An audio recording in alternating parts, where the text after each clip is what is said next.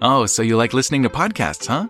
Well, so do a lot of people. As a matter of fact, millions of listeners are tuning into podcasts every week, and your next customer could be one of them. Did you know that podcast advertising is one of the most effective ways to advertise your product or service? And it's really easy to get started. Just go to podbean.com/brands. That's podbean.com/brands to start boosting your business with podcast advertising today. Often the New Zealand company will tend to work quite well. And it's just a matter of having an awareness of the double tax implications and to plan around that. You're listening to Australia's podcast for accountants, Tax Talks, the podcast to grow your firm. Welcome to episode 286 of Tax Talks. This is Heido Robson, and thank you to CLASS for sponsoring this episode. In the last episode, we already talked about the tax implications of expanding overseas in general. In this episode, we will talk specifically about expanding into New Zealand, because New Zealand is often the first country our clients expand into. Here's Mike Reddy of New Zealand Tax Accountants, or NZ Tax Accountants, discussing your options and tax implications when you do expand into New Zealand. So let's start with the example of John again, and let's start very simple with a very simple scenario where John just sells a few items into New Zealand, but he has no stock, no staff, no office, no warehouse, no bank account, just nothing in New Zealand. Is there anything John needs to look out for?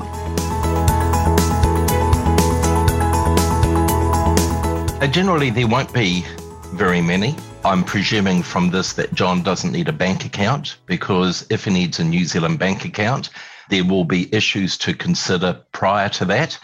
And that's the result of New Zealand's anti-money laundering legislation. So if John is receiving payments from New Zealand consumers and they're happy to pay by credit card, or they are happy to send money overseas to the Australian bank account, then the New Zealand authorities aren't particularly interested in what John is up to. Okay. Now let's assume he does need a bank account in New Zealand. Then he just has to get through the know your customer hurdles and provide all the information to the banks, or is there more? Well, that is the legal requirement. The practicalities of it is that it is very difficult for a small non-resident business to open up a New Zealand bank account, full stop.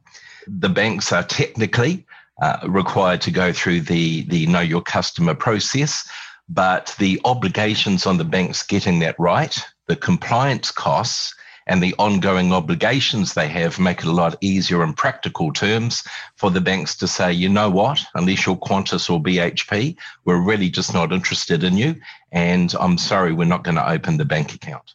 Another piece of confusion there can be is where there are Australian banks who have New Zealand banks, and examples of that could be the likes of ANZ, and we get that a lot, where people can say, well, I've got an ANZ account in Australia, will they open up an account for me in New Zealand? The banks are quite separate. They share logos, they share colour schemes, but their systems are quite different. There can be informal arrangements between the two, but just because you have a bank account with the ANZ in Australia doesn't mean diddly squat in being able to open up a New Zealand bank account. A workaround can be when Australian banks will set up a New Zealand currency account for the customer, but from the New Zealand customer's perspective, often they've still got to use SWIFT codes and things. The whole feel of the payment process is quite foreign compared to a straight EFT deposit into John's competitors who are based in New Zealand with genuine bank accounts. Now, if John's consignments, if the average sale to these New Zealand customer exceeds $1,000, John needs to be mindful that New Zealand Customs will assess GST on the border, and that will be approached by a couple of different ways from New Zealand Customs. Sometimes they will hold the product at the border, ring John's customer in New Zealand and say, we've got some stuff for you here at the wharf, come pay the GST and we'll release the product. That would go well as the customer. John's customer will be thinking, gee, life was a lot easier when I purchased from the New Zealand supplier. I didn't have to do that. The other thing that may happen is that John may be sending his product through a freight forwarder, or for other reasons, New Zealand Customs may very well charge John that GST. And John has a big problem with that, and that the products were not situated inside New Zealand at the time that the customer rang John and says, I want one of those, please. And so therefore, John's not carrying out a taxable activity in New Zealand. He can't register for GST, so that New Zealand GST will generally come straight out of his margin. And if that applies, by not being GST registered, will put John at a significant disadvantage and not being able to claim that GST input back. I just want to circle back just a little bit. GST is certainly going to be claimed if John is sending his product to New Zealand consumers. If he is sending it to New Zealand businesses, and that is clearly labelled, it is likely that New Zealand Customs may, in practical terms, forward the product. But under the legislation, I need to stress that GST is applicable on assignments of more than $1,000. So there's a difference there between discretion and the practicalities. And to bring another complication in with regard to your $60,000, if John is sending his product from Australia to New Zealand customers, and he is selling those to New Zealand, what we call a registered person, that is a New Zealand business that is registered for GST in New Zealand, then as the goods are being supplied from outside New Zealand, he won't be required to register for GST. And the reason for that is quite a practical one. New Zealand didn't want every business in the world to have to register for GST, to charge a business GST, when they simply claim it back of their next GST return, and it goes around the circle. Makes sense, because in the end, the New Zealand business will pay the GST. They won't have an input tax credit, hence it all comes through the wash. Correct. So with regard to the example you've given of John, the $60,000 really applies if those $60,000 of sales are to consumers. And now let's say John has to register for GST. He can do that as an Australian entity. He can do that as an Australian company or as an Australian sole trader, whatever he's trading as. But let's assume he's an Australian company. He can register as an Australian company in New Zealand for GST. But not then I understand. Always. Ah, I see. Okay. I would love to know why and when. And then also, I think my understanding is, I think I read it somewhere in your notes, that to register for GST in New Zealand, you need to have a New Zealand bank account, which then takes us back to the first problem we discussed. But I better hand over to you because you know the answer. Okay. Let's just circle back to that first one. If John is sending his product from Australia to New Zealand, then he has two problems. One of them is, he's a non-resident. And under the New Zealand's GST legislation, goods and services provided by a non-resident are deemed to be supplied from outside New Zealand. If he's supplying them from outside New Zealand, in other words, they're not in New Zealand physically, if we're talking about product, at the time of the order, John is not carrying out a taxable activity in New Zealand, so he can't register for GST in New Zealand. So that's a bit of an issue for John, and we have that a lot where we have people calling us to say, look, we're our freight forwarders have charged us GST, and I say, well, where was the product at the time of the supply? And they say, well, it was in our Melbourne warehouse, and I'm saying, well, the goods weren't in New Zealand. You're not carrying out a taxable activity in New Zealand, so generally speaking, you can't register for GST in New Zealand. There are not really import duties, but and there's not really import costs between Australia and New Zealand because of the free trade agreement. There may be on some products, cigarettes and alcohol comes to mind. Generally speaking, there aren't duties if the product is coming from Australia. Generally, that's going to depend on the product. Unless John can have the GST charged by customs to the customer, and he can't request that, he can't phone them up, it's a practicality. So generally speaking, if John is posting the product himself, goes down to Australia Post and sends the product across, then customs are not going to go looking for John. It could be anywhere in the world. So that's when they'll tend to hold the product at the wharf, phone the customer, say, we've got your your product here, come and pay the GST and you can walk away with the product. If John is sending container loads of products or there's a lot of stuff going across and he uses a freight forwarder to handle the consignment and the customs paperwork and everything, then it is likely that freight forwarder will charge John the GST as part of the consignment, the travel of the movement of the product. And that's where we get back to the point raised before, that the GST will be charged to John. And as he's not carrying out an activity in New Zealand, he won't be able to register in New Zealand for GST purposes, and generally speaking. So to be able to claim the New Zealand GST back, the product needs to be in New Zealand at the time of sale. Or he needs to be using a New Zealand company, because under the GST legislation, a New Zealand resident, the goods and services are deemed to be supplied from inside New Zealand. So if there is a New Zealand entity, then generally speaking, they can register, John can register for GST, claim the import credits, charge the customer, the New Zealand customer, 15% GST, and account for it much the same way that we do over here in Australia. When John starts and he just sells a few products, they're all well below $1,000. Everything is fine. There won't be any GST. He can just sell. The moment he goes over $1,000 or the moment he goes... Or probably, since he can't register for GST, since he's not carrying out an activity in New Zealand, the $60,000 threshold then doesn't really apply to him. So it really only is the $1,000 per shipment threshold that matters to him, correct? Not necessarily. Depending what John is selling, and again, if he's selling to consumers, the $60,000 limit does come into fact. Or factor, and much the same, we have actually a similar legislation here in Australia. If John is selling more than $60,000 of product to New Zealand consumers, he is required to register under a special provision of New Zealand's legislation where he has a duty to charge those New Zealand customers 15% New Zealand GST and account for that GST to Inland Revenue. Unfortunately, he's not able to claim any GST credits. The permanent establishment wouldn't give him the input tax credit either, correct? Well, we're looking at where the goods are. So that's correct. That wouldn't necessarily move. As I said before, under the GST legislation, the deemed provision is that a non-resident supplying product to New Zealand customers is deemed to be outside New Zealand. So even if it's sitting in an Auckland warehouse, there is that deemed provision.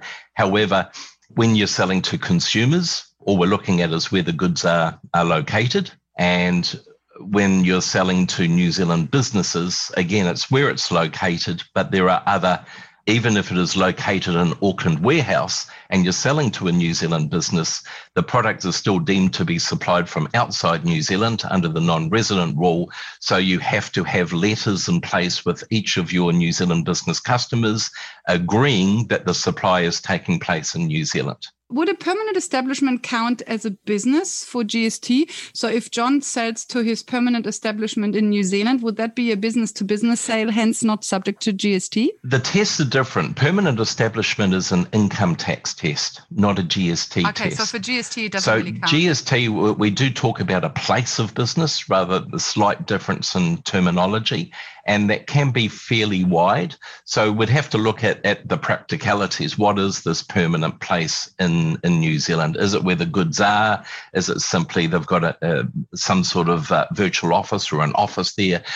It gets a little bit more complex to work out exactly what the role is. Let's assume it's in a warehouse and they have somebody on commission to ship the product and somebody buys something. Well, there's an argument then that the goods are in New Zealand, and also if that warehouse is their warehouse, pretty straightforward. But if you're using a third-party logistics warehouse, then that's not necessarily regarded as being in New Zealand with regard to the permanent establishment rule. If it's just a normal warehouse, you rent the size of a garage. Yes, then the goods are in New Zealand at the time of the supply. At the time of the supply. So then it would be a sale from business to business, hence not subject to GST. If you're selling it to a business, yes. But if you want it to be a supply, in other words, you've ended up paying the New Zealand GST to customs, then you would want a letter in place with that New Zealand business customer of yours agreeing that the supply is taking place in New Zealand. Therefore, you can register for New Zealand GST, charge that customer GST, and claim back those GST charges from customs. So now coming to the income tax. Sorry, I probably caused some confusion here, especially around the input tax credit. So let's just quickly unpack this again. If the goods are still in Australia at the time of sale, you have the Australian input tax credit to the extent that you paid Australian GST to obtain the goods. And then when you export the goods, there's no Australian GST since exports are GST free. So in Australia, you just have the input tax credit. So now the goods arrive in New Zealand and there you incur GST, assuming you exceed one of the thresholds, etc. So all is usual, input tax credit and then the GST on the sale. The only difference is that the input tax credit is in Australia and the GST on the sale is in New Zealand. If the goods are already in New Zealand at the time of the sale, it means you must have already exported them from Australia to New Zealand. So at the start, it looks exactly the same.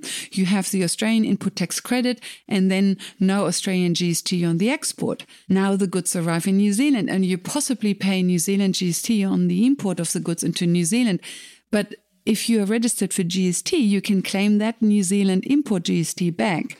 And when you sell the goods, that sale, of course, is subject to New Zealand GST again, following the normal rules, assuming you are registered or supposed to be registered for GST. Hopefully that made some sense and took away some of the confusion I caused. Now, back to Mike. Okay. So now coming to the income tax. Nothing is quite as easy as it might seem. There's always these different ones, right? Income tax. It's another goodie. Yep. In income tax, the all-defining threshold is the permanent establishment. While we don't have a permanent establishment in New Zealand, meaning we don't have any stock or any people in New Zealand, we don't have a permanent establishment. Hence, no New Zealand income tax is applied to any of the profits made in New Zealand. Not necessarily. There's a new international agreement that both Australia and New Zealand have signed up to, and that is known as the MLI, the Multilateral Instrument. This is the OECD's way of trying to clamp down on ensuring that everybody is paying tax somewhere. Yeah, it's the BEPS project, isn't it? Yeah, yes. Now, a little complication is that Australia and New Zealand signed up to different provisions. So they have, it's kind of come up with a synthesized version. However, even in that synthesized version, New Zealand's interpretation of certain terms appears in practical terms to be slightly different from the ATO's perspective. But certainly if you have a permanent establishment in New Zealand, then there will be an income tax issue. Certainly to consider, yes. Exactly. And you have a permanent establishment as soon as you have products or people on the ground. A little more than that. A permanent establishment, generally speaking, is something that is more permanent, such as an office. A warehouse could be, particularly if there was someone in there administering it. So you're looking at certainly a permanent sort of physical presence there.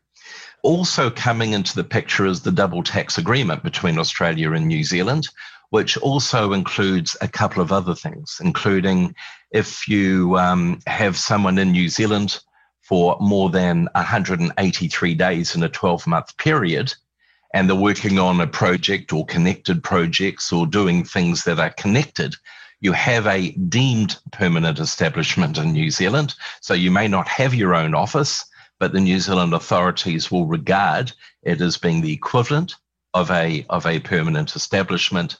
And so that will come under New Zealand's tax rules as well.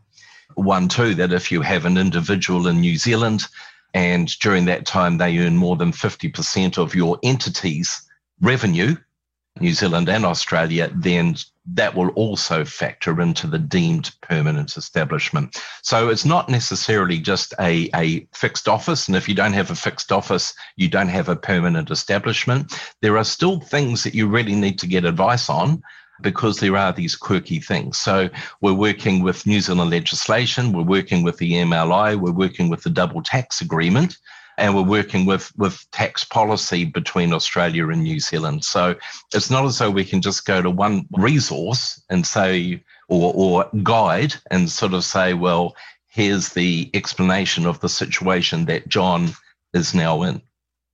And with the, if I can say too, with regard to this ongoing project, you have to be very, very careful about that. We deal a lot with Australians who are involved in the likes of Westfield projects or shopping precincts.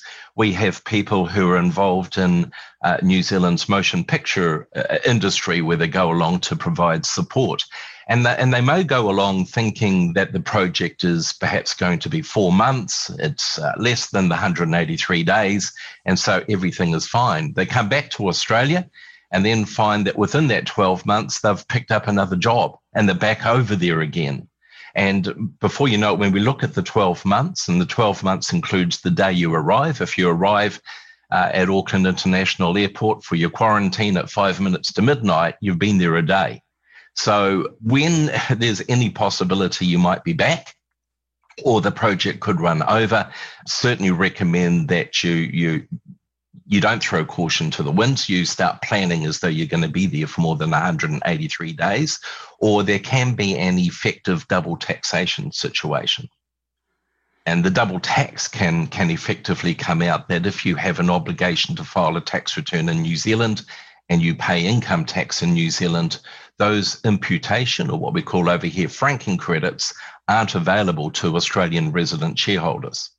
So over here, they become an unfranked dividend and subject to tax a second time.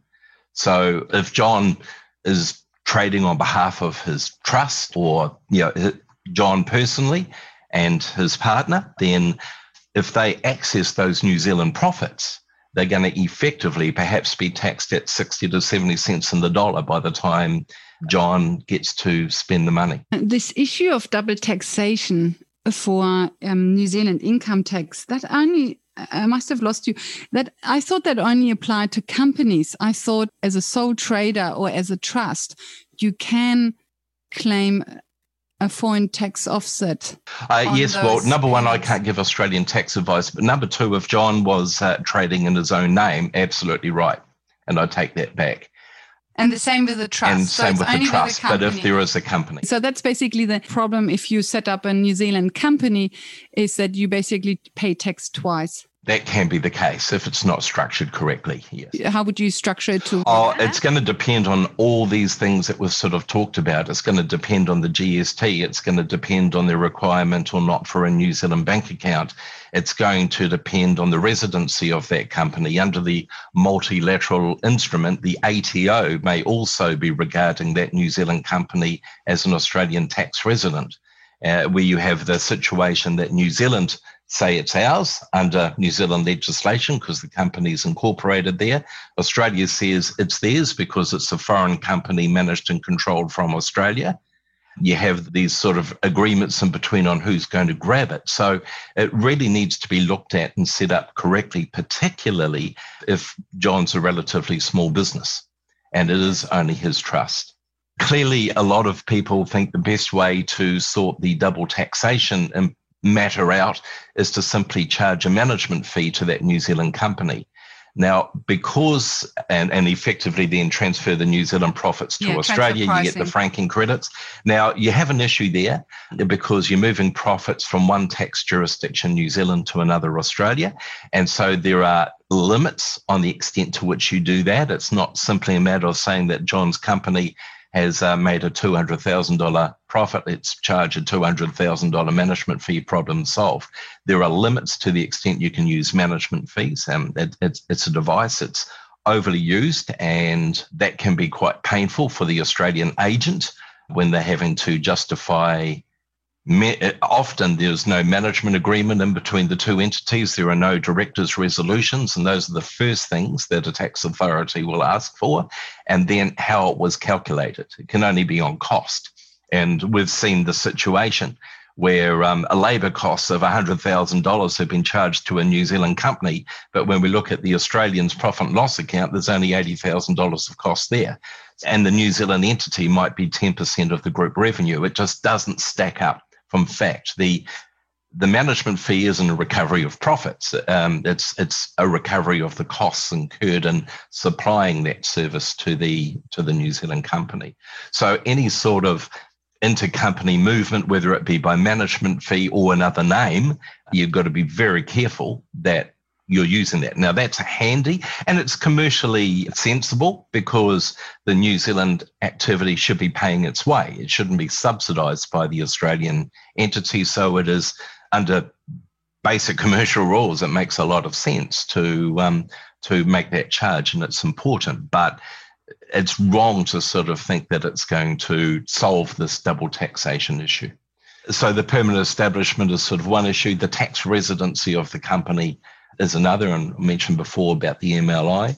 And the MLI, multilateral instrument, is an agreement which, as you would expect coming through European authorities, is the size of a phone book.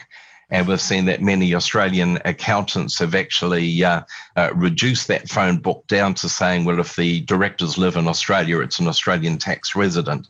And we hear that going around a lot. And it is far more than just determining where the directors live.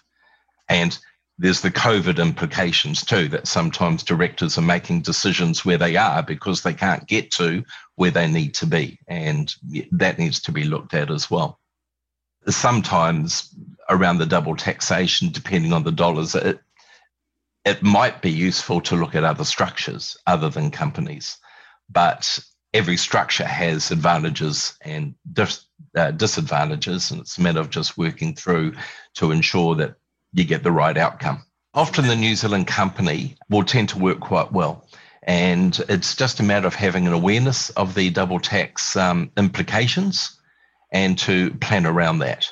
Unless John's business is particularly successful in New Zealand and making screeds of money, is usually quite possible to manage a New Zealand company to get the right result. And we're only talking about distributed profits too. If the Australian company owns the New Zealand company and it's making money, and the Australian company retains that for its own growth and development, and instead pays dividend on its Australian-sourced income, then that double taxation situation isn't going to necessarily arise, because it's really going to arise on allocations of profit to the resident shareholders. There are means of sort of getting around things, but it's a matter of making sure the ducks are in a row and everything's saying the same story, and that it's pretty clear it is being set up for commercial reasons rather than tax, which is always going to trip you up. That New Zealand is one of the easiest countries in the world to do business. Unfortunately, it also has one of the harshest penalty regimes. And ignorance is no excuse. And that's where a lot of things can get tripped up. Australia think, oh, New Zealand's like us. They use the same terms. They start doing business there much the same way that they would in Australia, thinking, in fact, if you ring the company's office up and say, we're looking at doing business, they will helpfully guide you in completely the wrong direction. They'll say, oh, yeah, you can just register your ASIC company in New Zealand, just do this, it's all done. And then there's issues with regard to GST, there's issues with regard to income tax, there's issues in getting bank accounts, there's all these other things. So getting it set up right is a really key fundamental, or it's going to turn into carnage at the end. But don't think that because you've been able to make mistakes and contact ATO and they've said naughty person, all okay, New Zealand are going to do the same thing. They're pretty harsh with the penalties. And just so you don't do it again, here's the penalty. So it really pays to get it done right first up. Once you're there, it's relatively easy to do business, a lot easier, a lot less bureaucracy. It's a freer labour market. You don't have penal rates to worry about. You don't have a lot of issues that we have in Australia. It's a very free market, but that doesn't mean that you can simply ignore things and be haphazard with the way you're doing your forms and applications and think that it's going to be a fairy tale. It won't be. There's certainly no quarterly reporting in New Zealand. And the other thing that Australians need to understand too is that no two tax types are the same in New Zealand. They don't have an integrated account. GSTs are in their own periods with their own payment date, which is different from any employer withholdings. which is different from any non-resident withholding tax. All tax types are done differently. They've got to be allocated to the correct tax type and allocated to the correct period. That's one thing. With regard to GSTs, your choice is monthly, which we would suggest you're only ever going to do if you're expecting lots of refunds. 2 monthly, which is the common one, or 6 monthly is an option if John's sales are less than $500,000 a year. John basically needs 2 accounting systems, meaning he needs 2 zero accounts. He needs 1 zero account for his Australian business and 1 zero account for his New Zealand business, because he can't lodge New Zealand tax returns or GST returns through his Australian zero account. He needs a New Zealand zero account for that. And then he could actually, through his zero account, he could actually lodge the GST returns himself if he's inclined to do so. So do you also have something like zero tax for New Zealand, where you can lodge the income tax return for the New Zealand company? Correct. John also needs to be aware if he's using, if he's either registering his Australian company in New Zealand or trading through his New Zealand company, there's the annual re-registration fee, the equivalent of our ASIC fee. And that's for us to do it and prepare the required resolutions and pay the fee is about $200 per year. So that's corporate compliance, and it's IRD, isn't it? No, that's with the New Zealand Companies Office. That's the equivalent of ASIC over here. Who do you renew the company registration with in New Zealand? New Zealand Companies Office. So do you abbreviate that to NCO? You abbreviate it to New Zealand Companies Office. Okay, okay, good. No acronym. Good. They're not known by any other name. Well, I'm sure they're known by a few, but... What is the government fee, you know, that the New Zealand Company Office charges for the renewal of the company? Their current fee, I think, is about $50 or thereabouts. The other important service that we also offer when setting up the entity is to negotiate with both ATO and Inland Revenue with regard to the residency, which gets quite complex.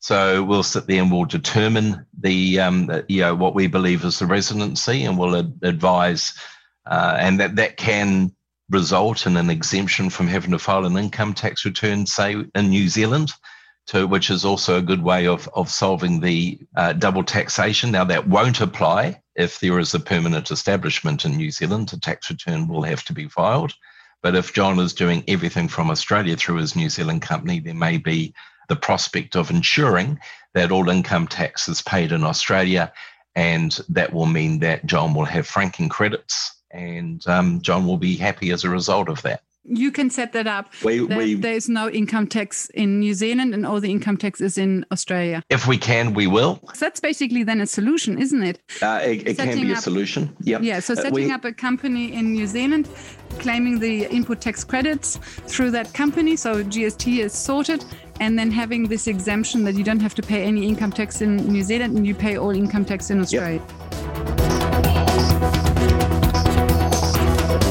Welcome back. Let's just quickly talk about income tax again.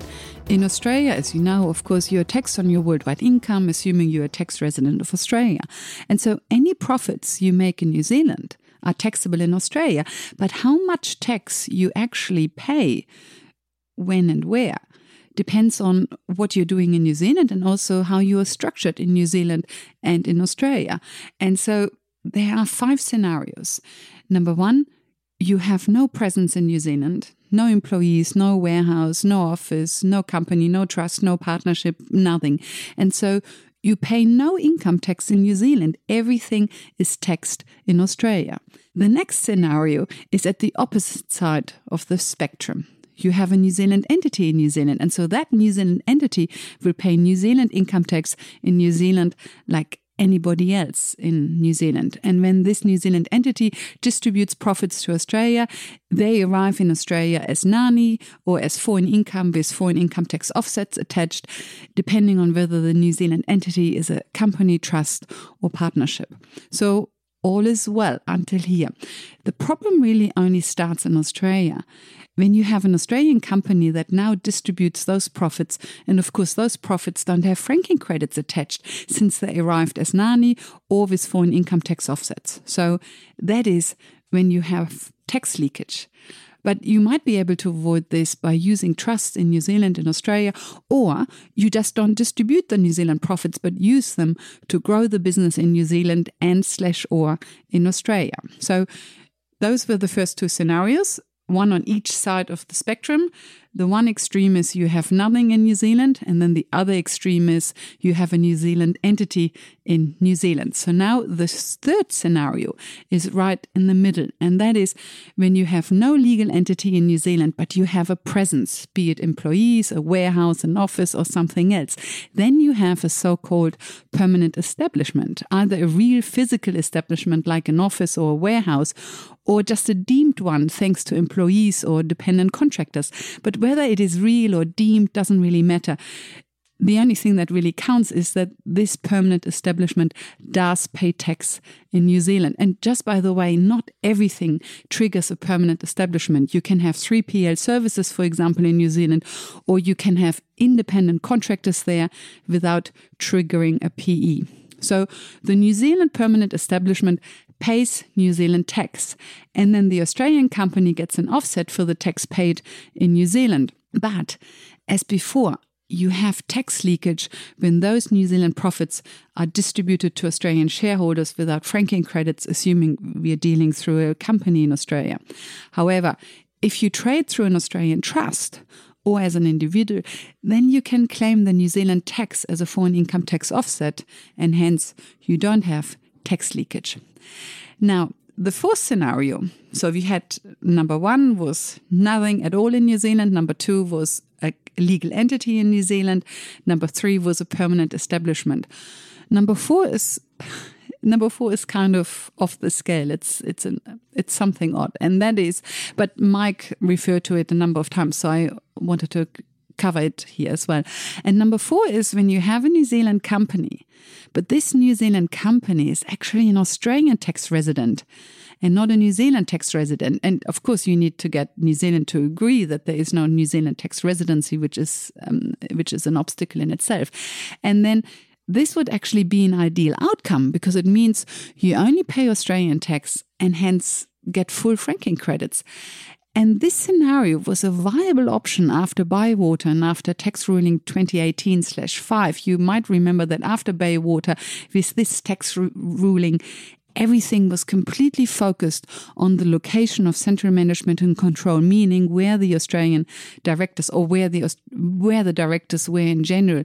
Wherever the directors were, that was where central management and control was, and that was, as TR 2018/5 argued, that was then where the tax residency is. And so that meant that you could easily have a New Zealand company that is a tax resident in Australia when the Australian directors of this New Zealand company are in Australia. However, this is about to change because this TR 2018/5 caused lots of problems and didn't really make much sense. And so the Board of Taxation had a look at the issue, reviewed it, published its recommendations in July last year. And the 2021 budget, you might remember on the 6th of October last year, already included these recommendations. And what those recommendations basically mean, those changes basically mean, is that the central management and control test now requires a significant economic connection to Australia, meaning the core commercial activities must be in Australia and, of course, the central management and control as well. But so the core commercial activities must be in Australia before this company would be an Australian tax resident. And so with those changes, it will no longer be enough to only have the Australian directors in Australia, meaning your central management on control in Australia, if your core commercial activities are in New Zealand. And so the fourth scenario won't really work anymore going forward once the Board of Taxation recommendations have been made law, as they probably will because they were already included in the 2021 budget. And then just a side comment, New Zealand is a listed country, so the CFC rules, the controlled foreign company rules, don't apply. And so that means you're back to three options, either nothing in New Zealand apart from 3PL services and independent contractors, or you have a New Zealand entity, a New Zealand company or a partnership or trust, or the scenario in the middle where you have a permanent establishment in New Zealand. So that's income tax. But let me just quickly talk about setting up a bank account in New Zealand, because that is tedious and tricky, but also very often a must, because you need a bank account to get an IRD number, and you need an IRD number for your company to be registered for GST. Getting a bank account in New Zealand is tedious, and it's true that even if you already bank with an Australian bank who has a bank in New Zealand, it is still tedious. And just to refresh your memory, the Australian banks who have banks in New Zealand are Westpac, ANZ, NAB, who owns Bank of New Zealand, and then the Commonwealth Bank, who owns the ASB. And if you haven't heard of ASB before, a long time ago it was known as Auckland's Saving Bank, but now it is just ASB. And so it is still tedious even if you bank with one of those four. But if you or your client has a designated banker with one of those Australian banks, then those bankers seem to be able to speed up things in New Zealand. At least that is my experience with NAB and Bank of New Zealand. The moment the personal banker got involved, things happened quite quickly. In the next episode, episode 287, Melissa McGrath of Coleman Greg Lawyers in Sydney will talk about the tax treatment of intellectual property. And we will, in the first episode, we will talk about intellectual property in general. And then in the following episode, we will talk about the tax treatment of IP. Until then, thank you for listening, and thank you to CLASS for their support. Bye for now, and see you in the next episode.